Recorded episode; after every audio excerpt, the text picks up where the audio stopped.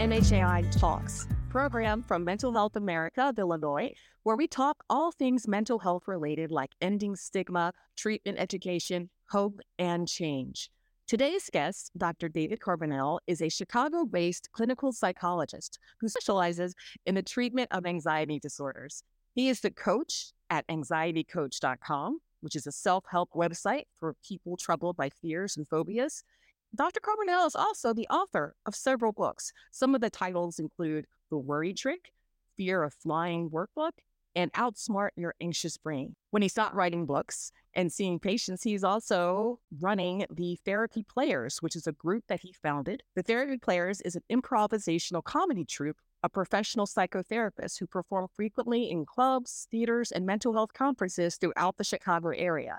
I am super happy to introduce you and to be having this conversation with you today. Welcome, Dr. David Carbonell. Well, thanks, Mariah. I'm so glad to be here. We are so glad to have this conversation with you. And I've introduced you a little to the listeners, uh, but, and you've practiced for more than 30 years here in the Chicago area. But can you tell listeners a little more about your professional and educational background? Sure.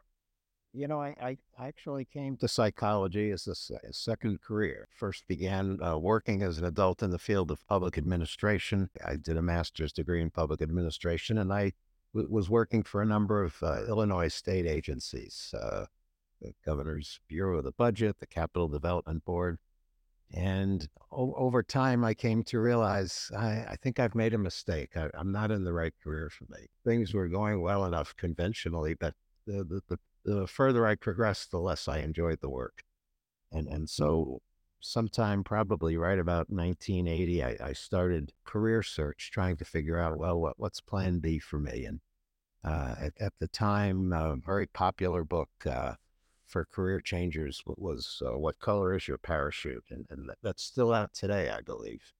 Mm-hmm. But I did all, everything they suggested. I took interest inventory tests. I, I did uh, interviewing of people in other fields, uh, all, all, this in an effort to figure out, uh, gee, what, what, do I want to do? I'm, I'm not enjoying being in government work. All, all the results kept po- pointing to the same thing. I, I was either going to become a psychologist or a comedian. And, and but I think, and today I, I can say with some satisfaction, well, good, I managed to do both to some degree. At that point, I realized, well, a full time comedian, that really amounts to driving a cab.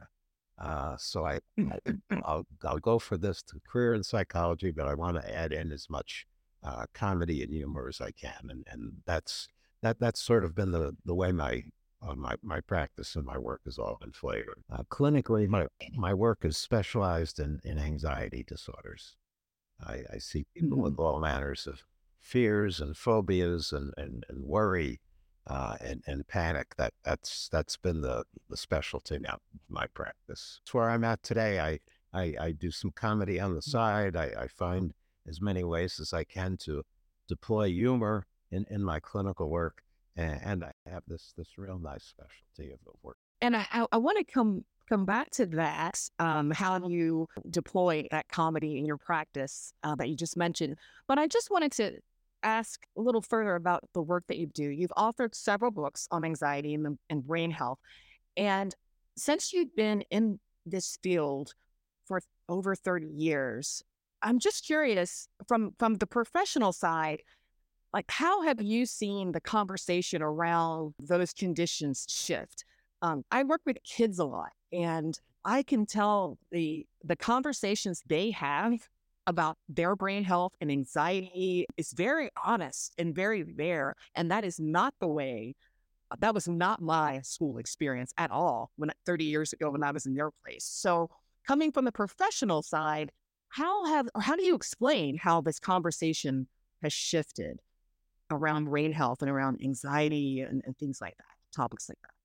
Well, I, I think that the conversation has shifted uh, on one hand radically in the direction of of more information publicly available and discussed, um, much more of a an open and honest attitude towards the fact that people can, ex- you know, people, uh, good, competent, intelligent, likable, worthwhile people can also be troubled, sometimes severely so, by un- unreasonable fears and, and phobias and concerns. Uh, 30 years ago, it, it, was it was almost like the Dark Ages. This was a source of shame. There right. was an awful lot of secrecy. Uh, people did not want to own up to this. People did not, uh, you know, think it was acceptable to even disclose that, that they had some kind of uh, anxiety issue, and that that's changed enormously. You know, today it, it's it's in movies, it's in television, it, it's in book clubs it's just radically different from the kind of uh, way people suffered in shame and in silence uh, circa 1980 or so. So that that that's been mm-hmm. one one big big difference. Uh, the the other difference, you know, kind of a, from another point, uh, is when I first began working in this field. The emphasis was on help people find ways to stem, hold back, uh, control the anxiety and today, from a clinical mm-hmm. perspective, it, it's evolved much more to the point where we, we recognize that the, the, the best way to work with these kinds of conditions is to work with the anxiety rather than against it. And, and that's been a, a big turn over the last 30 years as well. Mm-hmm. Having some experience with improv and performance, theatrical performance, I can say there's there's some congruence there with with that with that style of work too about working with a condition.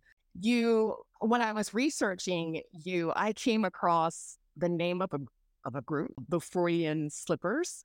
Can you tell us a little bit more about who they were, or what, what you did with with uh, that group? Yes, yeah. Well, I, I, I, proudly claim to have formed two psychotherapist uh, improv troupes, and the, the, first one was the Freudian Slippers, a certain 1982 or so, and I, I did my my uh, PhD work in psychology at DePaul here in Chicago, and the, the Freudian Slippers was a, a, group of DePaul graduate students that I recruited to, to form an improv troupe. And at that time, the Improv Olympic, well, it was still called the Improv Olympic. It, it's, you know, they, they had to stop using that name because the U.S. Olympic Committee sued them. Uh, but it was still called the Improv Olympic then. And we assembled ourselves as a group and we went there and we met with Charna Halpern and we joined their their league of, of teams that were, were competing. Uh, it was it was at a, a, little club called Cross Currents at the time. But long long long story short, we were a group of psychology graduate students doing improv uh, 82, 83, 84. That was the Freudian Slippers. So there was a little club uh, on Lincoln Avenue, Club it was a bar with the tiniest of stages. We we used to perform there uh, once a week during the summers. Uh, Irish, Irish Eyes was there. So, is that how the idea, the marriage of improv and therapy came together in your mind? Just because you found this like-minded group and you could you could uh, explore your studies and improv together. Is that where it all came together for you? Um, well, that, that was the first chance I had to apply it systematically, yes. Um, mm-hmm. Now, when, you know, the performances of the therapy players and for uh, of the Freudian slippers, uh, and for the most part, the therapy players, on the one hand, you know, when we go out and perform, well, you know, we have the same the same general intention as, as any improv group. We want to come and put on a nice show and have the audience laugh and enjoy it. Uh, mm-hmm. the, the difference is that our a, a, lot of our scenes and a lot of our character work will, will be uh, flavored by the fact that we're psychotherapists, and the audience brings mm-hmm. expectations. They they want to come and see. Well, let's go see these psychotherapists who are doing improv. Uh, mm-hmm. So it, it's always flavored that way. But certainly, when we go out to a, a, club or, or a theater, uh, the first thing we want to do is to put on a fun show like mm-hmm. mental health conferences, then we have a chance to to, to perform before a group of, of like-minded professionals, and, and there we get to experiment a little more with the with the combination of therapy and humor. What is that professional response to those performances? Have they ever seen anything like that done by by other mental health um, colleagues? Uh, they have not to my knowledge, uh, these two groups, therapy players and, and the Freudian slippers before them, are, are the only ongoing uh, improvisational troupes, you know, that, that perform certainly with any regularity uh, composed of, of mental health professionals.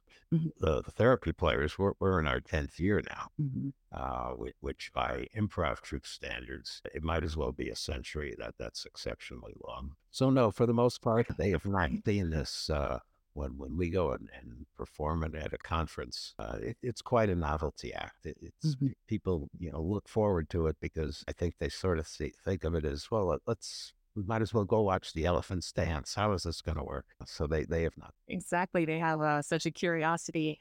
And for you, the performers, what is that?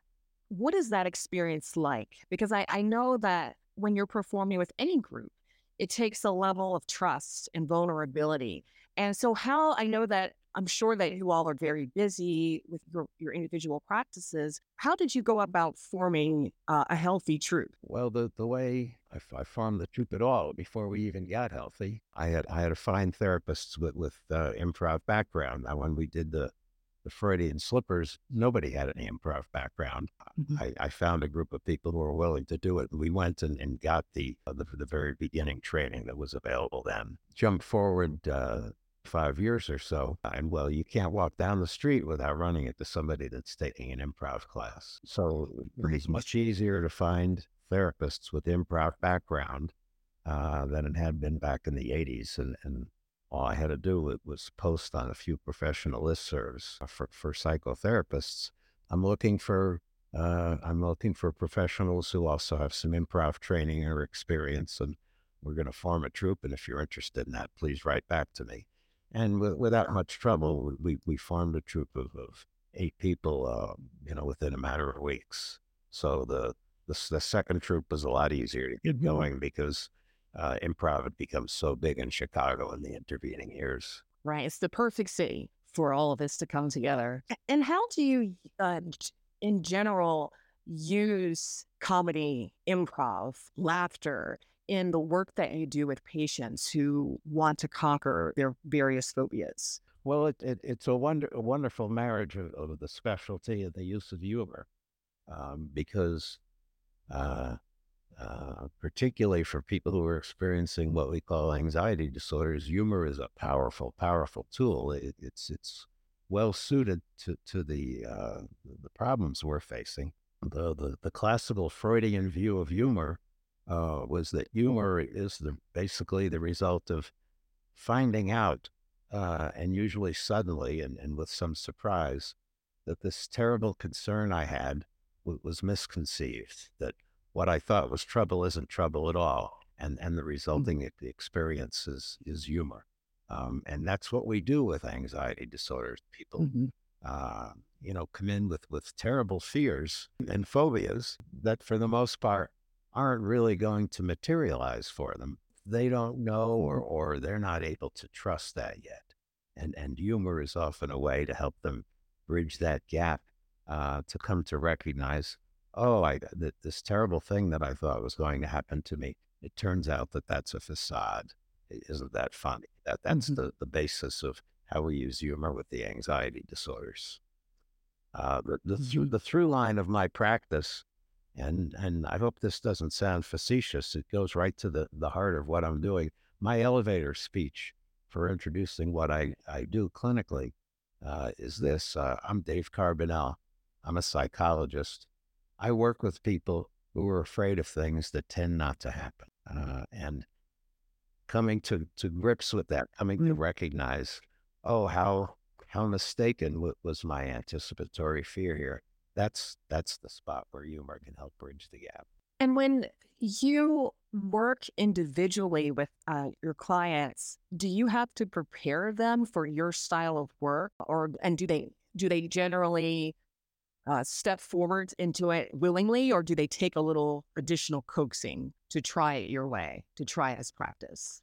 Well, you know, I, I guess uh, much earlier uh, that was an issue. I, I had to kind of uh, warm them up to my style because it, it, it, it wasn't a style. You know, the, the humor probably wasn't a style that they were they were encountering and encountering anywhere else at the time. These days, people tend to arrive knowing what they're going to get. Uh, they've they've read a book of mine. They've, they've been to the website, or, or they they saw one of my uh, one of my public workshops. Um, so at, at, this point, I don't think anybody is surprised when they come in and, and find out how I work. Uh, so I can get right to it now. Whereas in, in the early days, I, I, had to make sure that uh, I was putting it across in a way that was acceptable to people. You know, I, I remember uh, a long time ago, a woman came in to see me and, and she was having uh, terrible trouble with, with, with panic attacks and, and what we call health anxiety now. You know, told described her whole story to me and then told me all, all the, the trouble she's had with these fears uh, of, of, of death and uh, uh, losing control of herself. And she summed it all up by saying, you know, so you, you see, all, all my life, all, all, my life, doctor, I've, I've been afraid of dying young. Uh, and this this was a woman in her 30s. Mm-hmm. And I remember kind of mm-hmm. taking a deep breath and, well, I'm going to go for it. And I said to her, well, you know, I I think you're too late, really. The best you can shoot for is dying middle age. Uh, and standing at this moment of shock for a moment, and, and then she let out with such a big belly laugh. And that's it. That's it right there. Because what I was mm-hmm. telling her clearly, you know, in, in some fashion, well, that was true. Uh, she, she couldn't believe that I actually said that to her. And, and, and the laughter was on, on realizing, oh my God, yeah, I guess I could see what he's talking about. Yeah. So that, uh, how, how the humor works. There's this surprise that isn't really such a big surprise if they think about it. Is that what, um, like by definition, also what laughter therapy is? Is is that? I, I'm sure it would be related, but is that essentially what it is? You know, I, I'm I'm not actually sure. Some forms of laughter therapy. Uh, this comes more out of India, uh, where people uh, mm-hmm deliberately laugh. They, they don't use jokes. They don't use anything funny. They practice the behavior of laughter. And the idea is that uh, if you go ahead and have a big belly laugh, not in response to a joke, not in response to any funny material, uh, you will begin to experience first physically and then perhaps cognitively uh, some of the same experience of hearing a really funny joke, but they, they do it without the jokes. So that that that's quite different. You know, if, if that's the kind of laughter therapy we're talking about, then that that's very different when we're from what we're doing because we're using content to set up the humorous response. Mm-hmm. For the you said that the the clients who come to see you at this point in your career, they pretty much know what they're walking into.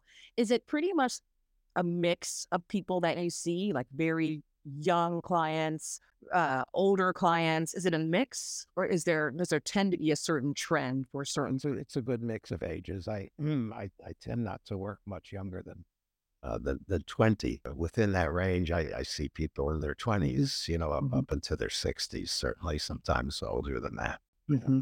When I when I first started doing this kind of work, in, in the, the mid 80s was a time when a lot of when cognitive behavioral therapy first came to the fore and, and cognitive behavioral therapy uh, was, was very specifically applied uh, to fears and phobias in, in ways that no treatment before had ever been available.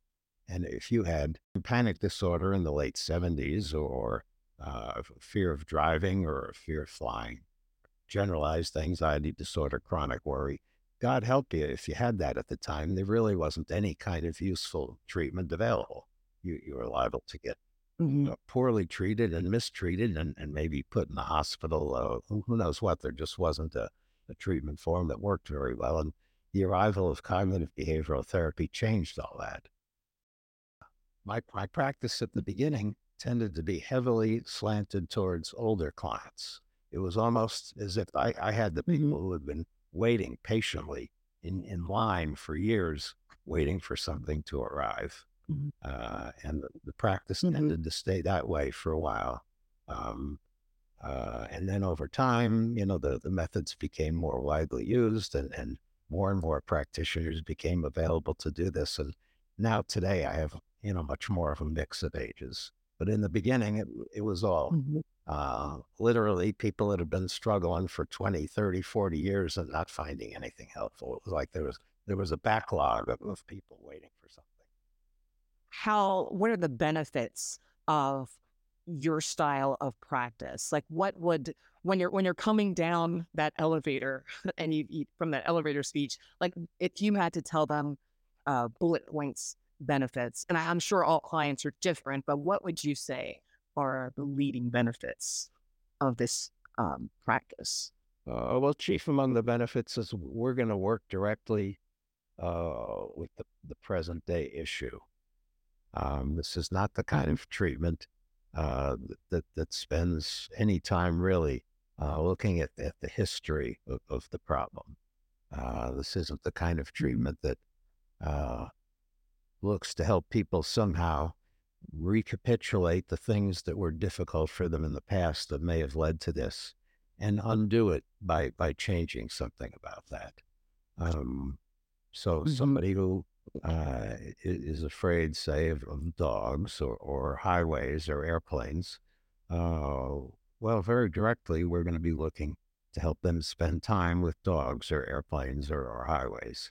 Uh, we're going to work much more with uh, the questions of what am I experiencing and how can I change that? Those are the key questions. We're not going to work with the why questions so much. Uh, the the why I had this really doesn't contribute all that much to the the, the the, the recovery process. Um, so it, it, it, it's direct, uh, it's applied, and and it, it works relatively quickly. So you know what I, I definitely see now um, the the connection. I know that like action uh, or acting, um, any type of performance is is actionable. It's something that you do, and you do it now in the moment. And so focusing on like not focusing on what why in the happened in the past, what caused you to get to this point, but facing what your the client is experiencing now and moving forward.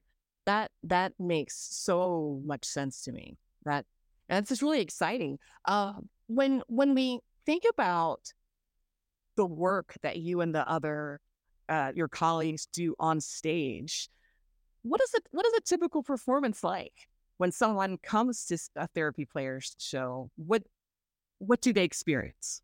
Well, we we still principally do what what's called uh, short um, short form improv. Uh, so uh, mm-hmm. a typical show might run eighty or ninety minutes. Um, we'll probably have two sets, uh, you know, with, with a, a, break for intermission, and we're going to do in each set maybe uh, uh, between five and eight short form pieces that in itself doesn't make it radically different from uh, any other troupe that's putting on short form pieces. Um, but many of ours aren't so much traditional forms; they're based on traditional forms that we've uh, we, have taken some therapy piece and, and, imbued it with the spirit of the traditional form. So mm-hmm. um, we we do a piece called Doctor Generic, and which is a scene with a therapist and a patient, and uh, we'll we'll take a presenting problem, ask for a, you know an unusual, uh, uh, odd, ridiculous kind of problem from the audience, and we'll also ask them to give us a bunch of therapy styles, uh, real styles. People will you know give us actual styles, cognitive behavioral therapy, uh, electroshock, uh, medication uh, you, you, name it. And they'll also give us a, a bunch of made up therapies, bubblegum therapy, hip hop therapy. Uh, and then we have a hmm. caller, and the, the scene will start. The, the, the, the therapist and then the client will start the scene. Periodically, the caller will shout out another style. And then the, the therapist and the client have to switch into that style of therapy. Uh, so, mm-hmm. you know, that, that's a called scene. There are lots of forms of called scenes uh, and and we've we've taken it and adapted it to to a, a therapy kind of setting. Um, there, there's another traditional scene, uh, vacation photos, and the, and the setup is uh, two people are looking at a series of vacation photo. One person is telling the other, uh, you know, what the photos are just are consisting of depicting, and then the photos are being modeled on stage by four or five other actors who assume assuming postures. And then the, the, the funny part comes mm-hmm. how, how they identify the postures and, and, turn that into description of photos. we, we've taken that and, and made it uh, a scene about the Rorschach ink blots. And then the players are uh, Mhm. portraying various shapes of ink blots. And then the, the therapist and the client have to work that into the dialogue. So we, we, we're taking traditional forms and giving them a, a psychotherapy flavor. um, what what do I'm sure you've heard a lot of different comments over the years, but what do audience members, if they if they have the chance to interact with you after the show, what do you hear them say? What are their reactions? Um, you know, actually, one one early reaction we got, and, and this was influential for us. We we were playing a lot of traditional pieces, and uh, we we got some reactions that said, "Well, I I, was hoping you would do more therapy stuff."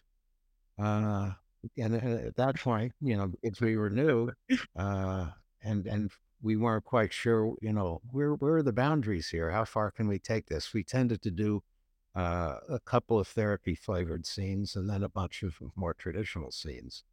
And and that kind of feedback helped us realize, well, geez, you know, people are coming to see the therapy players. They ought to see a lot of scenes with therapy in. Uh, so that that was feedback that was real helpful to us.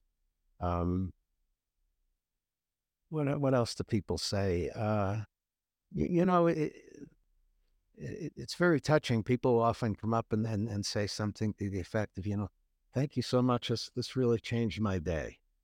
This really, I I was having a lousy day and now I, I'm feeling so much happier. Thank you for that. Very gratifying kind of feedback we get. Um, other times people want to talk with us more about the, the specifics of what we're putting on, but you know, the, the, the feedback that, yeah, okay, yeah, that, that was a lie. I, I feel different leaving than I did coming out, coming in.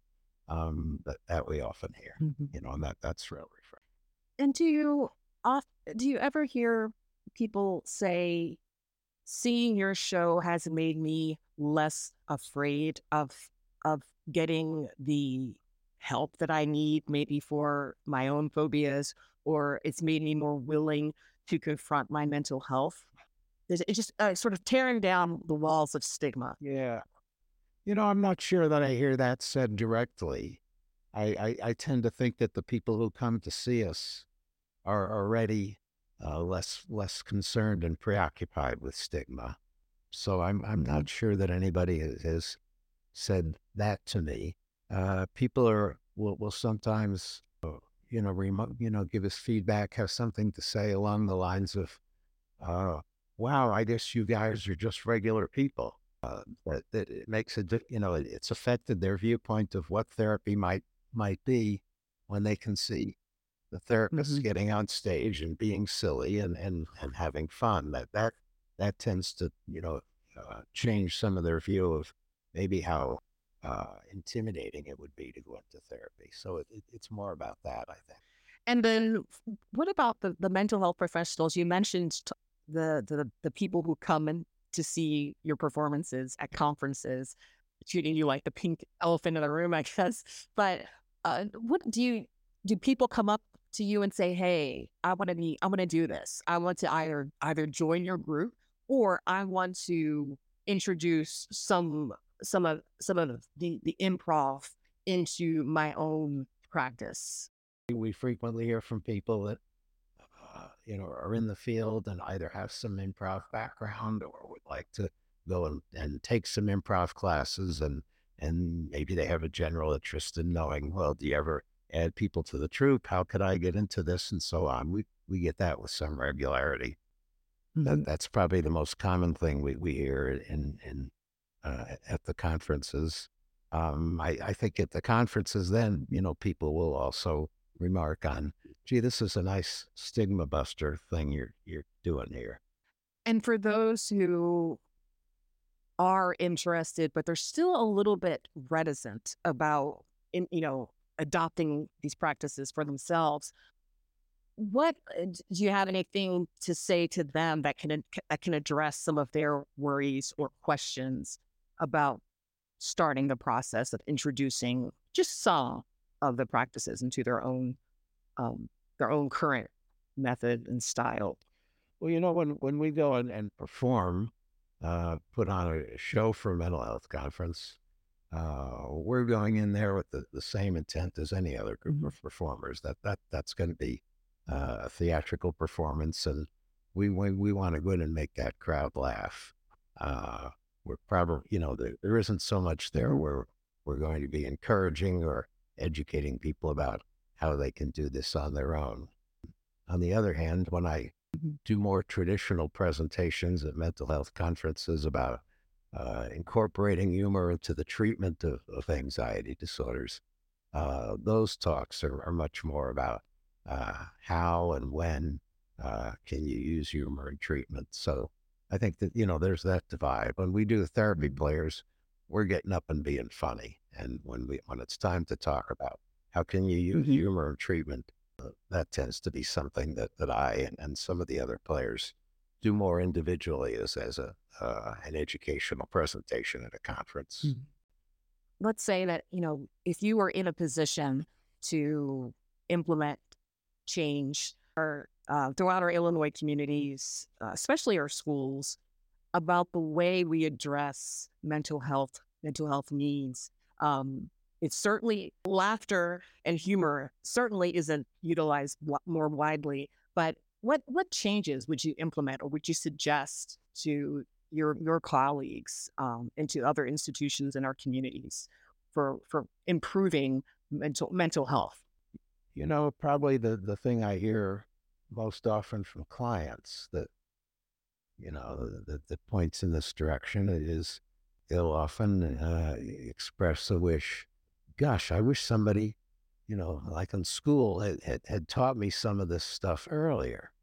Couldn't there have been a place in school where I could have learned that, well, sometimes you get anxious and it might lead you to think that you're weird or it might lead you to avoid or it might cause you to hold your breath. And yeah, that, that's a problem, but not a big deal. And here are some things you can do about it. Uh, couldn't there be a, a place in school uh, in, in some setting or another uh, to help normalize the, these kinds of issues?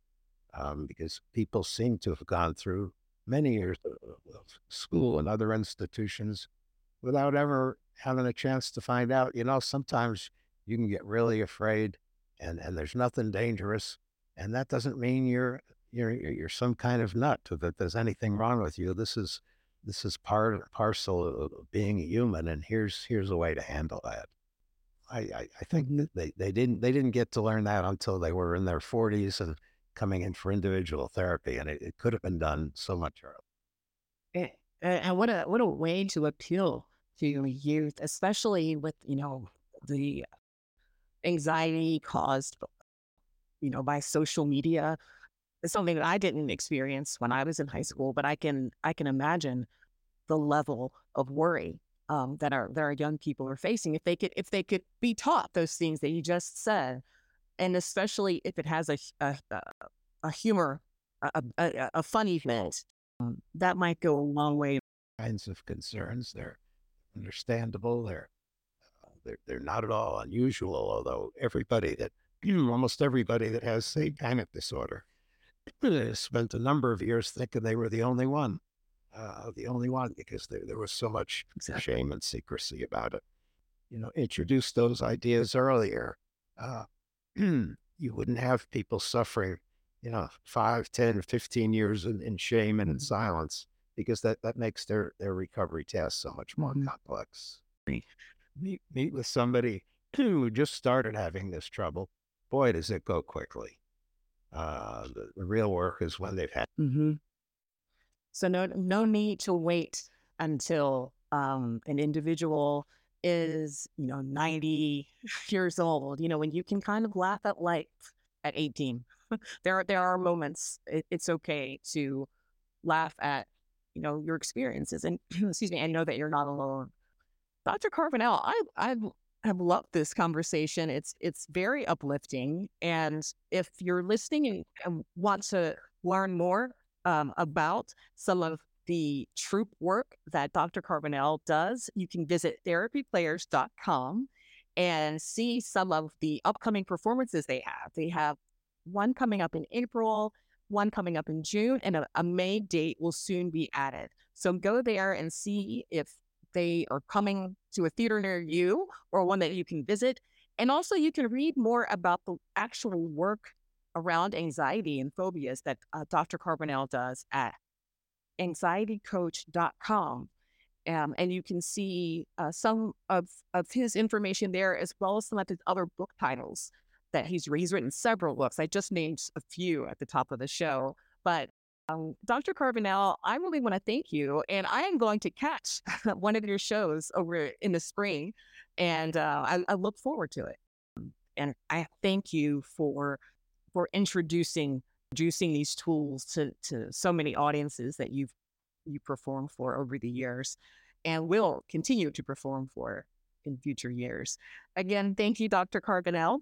You can find more information at mhai.org to find out about the work that Mental Health America of Illinois is doing.